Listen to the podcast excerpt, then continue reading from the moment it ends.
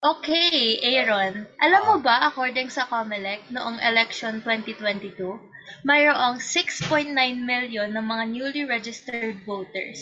Ang dami, di ba? Oo, 56% ng mga voters na iyan ay 18 to 41 years old. Kabog, ang dami naman yan. Nagpa- nagpabigay trivia ka pa, ha? O, sige. Siyempre, kung nata- natatandaan mo, sinabi nga ni Gat Jose Rizal, ang kabataan ay ang pag-asa ng bayan. Kaya naman, sa episode na ito, ang mga kabataan ang ating sentro sa mga pangunahing usapin, sabay-sabay nating alamin kung ano nga ba ang ambag ng mga kabataan sa larangan ng politika. Pakilala mo na yung guest natin, Aaron. O, sige, te. Ito na, papakilala ko na. Ang ating guest for our first ever series. Wow, ang ating guest sa ating series ay isang actress, writer, at isa ring tumindig for the 2022 Philippine National Elections. Please welcome Miss May Paner o mas kilala bilang si Miss Juana Chain. Hi, ah, magandang umaga sa inyong lahat. Ako si May Paner, also known as Wanna Change. Ayun, di ba? Wanna change. Yun yun ni Miss May Paner. Gusto talaga niya natin ng mga pagbabago para sa ating bansa. Ayun. Okay, simulan na po natin ang podcast po natin with Miss May Paner. So, ang una po nating tanong, Miss May Paner, is how to be Miss May Paner o how to be Miss Wanna Change? Okay. Alam mo, maganda yung tanong mo, pero kasi um, I think ang mas magandang tanong is how to be who you are. Like ako, sasagutin ko yan, how did I become May Paner? Pero dapat kayo, ang tanong nyo, how do I become an Aaron? How do I become a Gabriel? Kasi you cannot be like me. I cannot be like you. But if you just want to hear my story of how I was able to be who I am, actually matagal yan, no? Kasi ilang taon na ba kayong dalawa? Ak- ako po is mag-15 po this September. Mag-15. Ikaw, Gab? Magpo-14 po this July. Alam niyo, ang aga niyo nga nag-umpisa kasi 15 at 14, in ninyo, meron na kayong mga podcasts. Ako, nung edad ninyo, siguro naglalaro pa lang ako. Kasi ang pagkamulat ko sa pagmamahal sa ating bayan, actually nag-start yan sa theater. Kasi sumali ako sa isang very political theater, ang Philippine Educational Theater Association. Noong 1983, hindi pa kayo mga tao. Ewan ko kung buhay na mga magulang nyo noon. Pero noong 1983 pa lang, ah, ako ay naging um, artista. At yung theater group, palibhasa, very political siya. Ang mga play namin, naging tungkol sa kung ano ang nangyayari sa lipunan. Pero dahil mahirap magsalita ng mga panahon na yon, minsan nakatago yan sa istorya ng mga hayop, sa story ng kalikasan. Kasi nga, hindi naging madali ang um, ang pumuna. Kahit naman ngayon, hindi madali ang pumuna sa gobyerno. At dahil diyan, magmula sa pagiging artista, natig, naging natural slide ko yung maging aktivista. Kasi thanks to the arts, thanks to theater, naging mas aware ako dun sa hindi pagkakapantay-pantay ng mga tao. Bakit merong mayaman? Bakit merong mahirap? Bakit merong may access sa pagkain? Bakit merong wala? Bakit merong mga tao na pag gumawa ng masama, ah, lalo pang sumisikat, nagiging mga politiko. Pero bakit yung iba na magnako ng isang latang sardinas, nakukulong?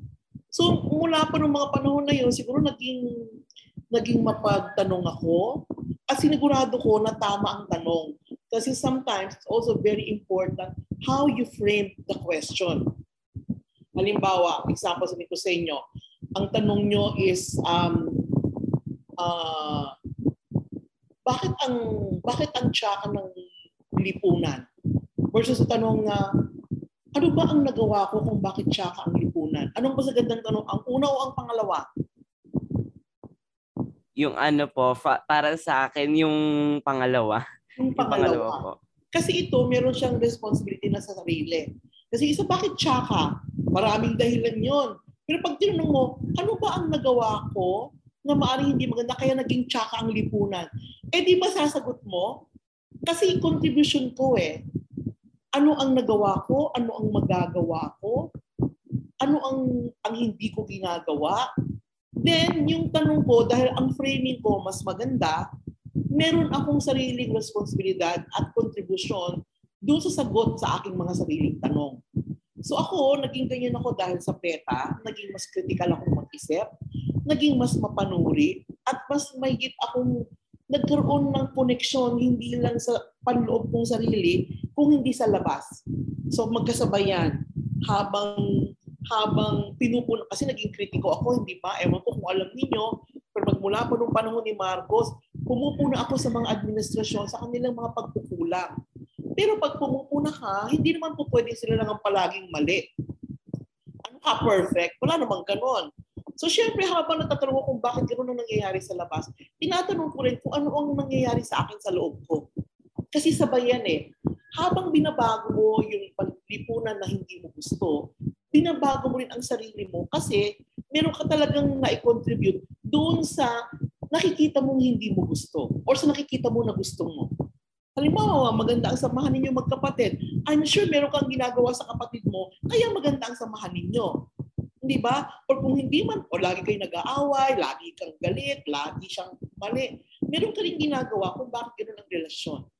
So habang binabantayan ko kung ano ang nakikita ko sa labas, sinasabay ko rin yung loob ko. Kaya ngayon, magmula noong 1983 hanggang sa anong taon na tayo ngayon? 2022 Ilang taon na yon? The math. 2022 to 1983. Ilang taon na yon? Almost 40 years, hindi ba? Tama ba?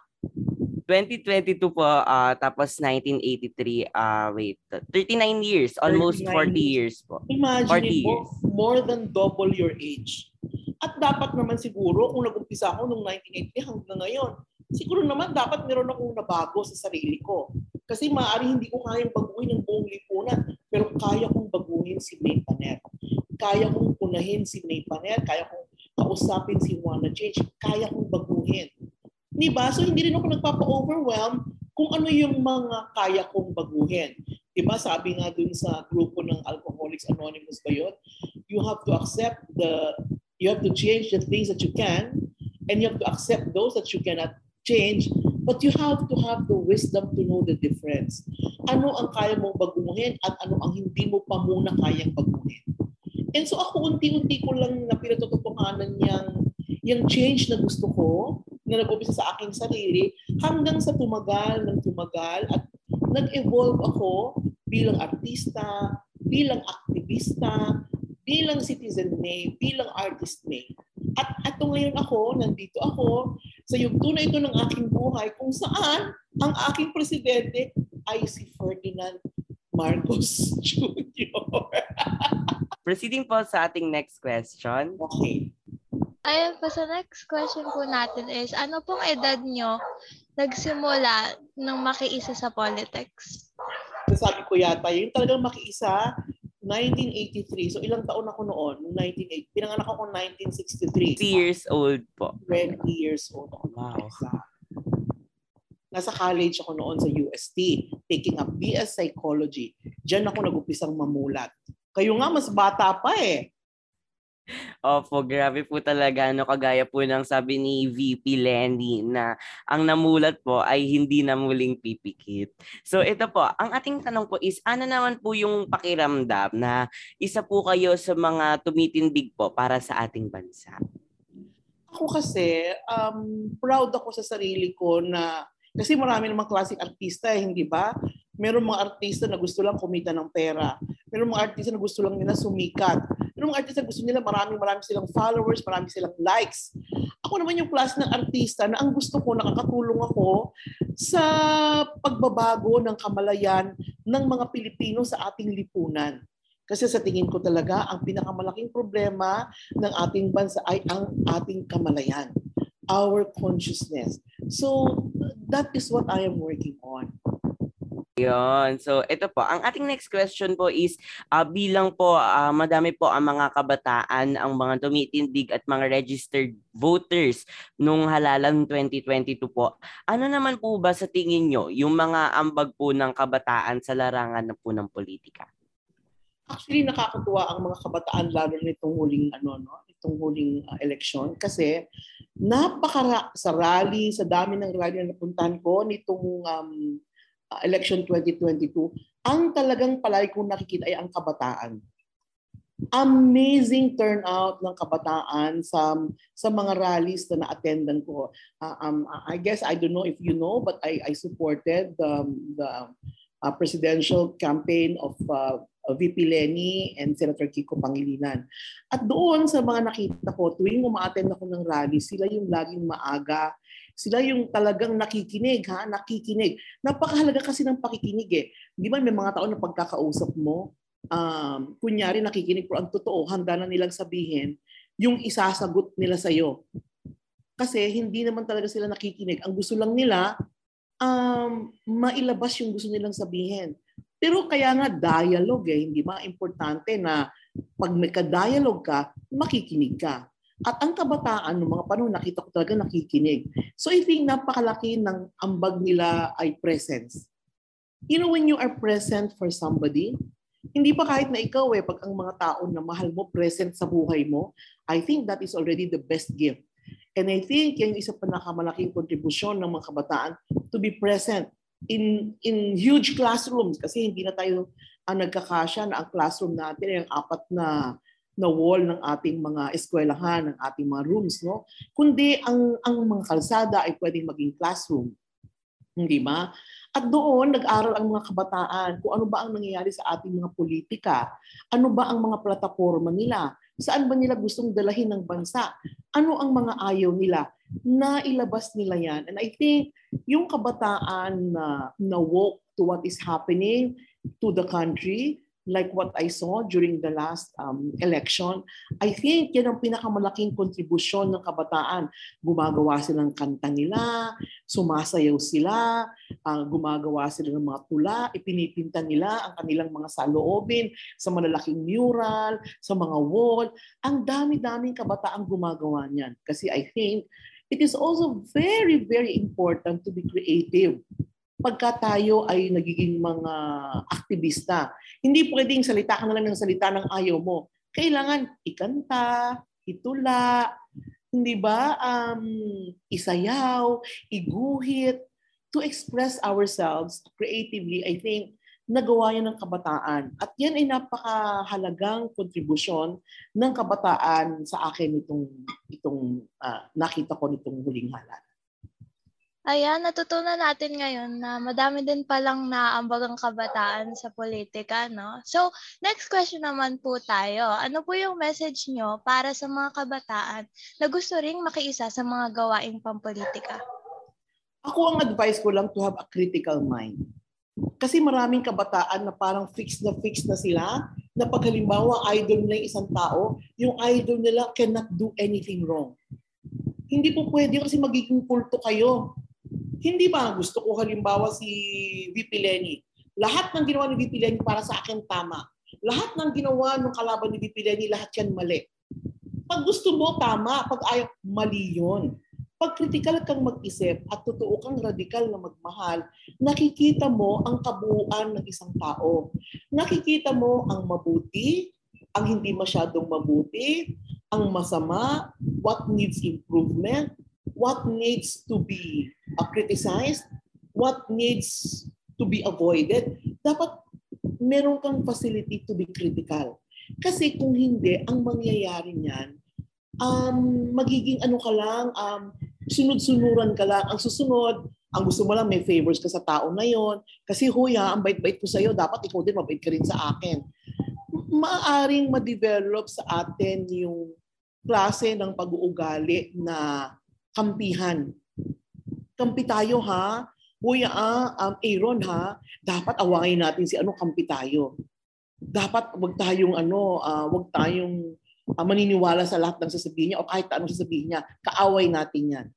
Alam mo, sa aking pagiging aktivista, tutunan ko yan. Hindi po pwedeng ganon. Kasi like for example po, ang loyalty ko ay sa prinsipyo, ang loyalty ko sa bansa, ang loyal ko ay, ko ay sa tama, ang loyalty ko ay sa kabutihan. Nandun ang loyalty ko. Hindi kay VP Lenny, hindi kay Bongbong Marcos, hindi kay Duterte, hindi. Ang aking loyalty ay sa kung ano ang prinsipyo na makapagpapabuti at makapag-aangat sa buhay ng lahat na wala kang hindi isinasama. Yun. Ayan, atin nang narinig si Miss May Paner or kilala bilang Miss Juana Change. Isang karangalan po na makasama at maging guest po kayo sa aming school podcast.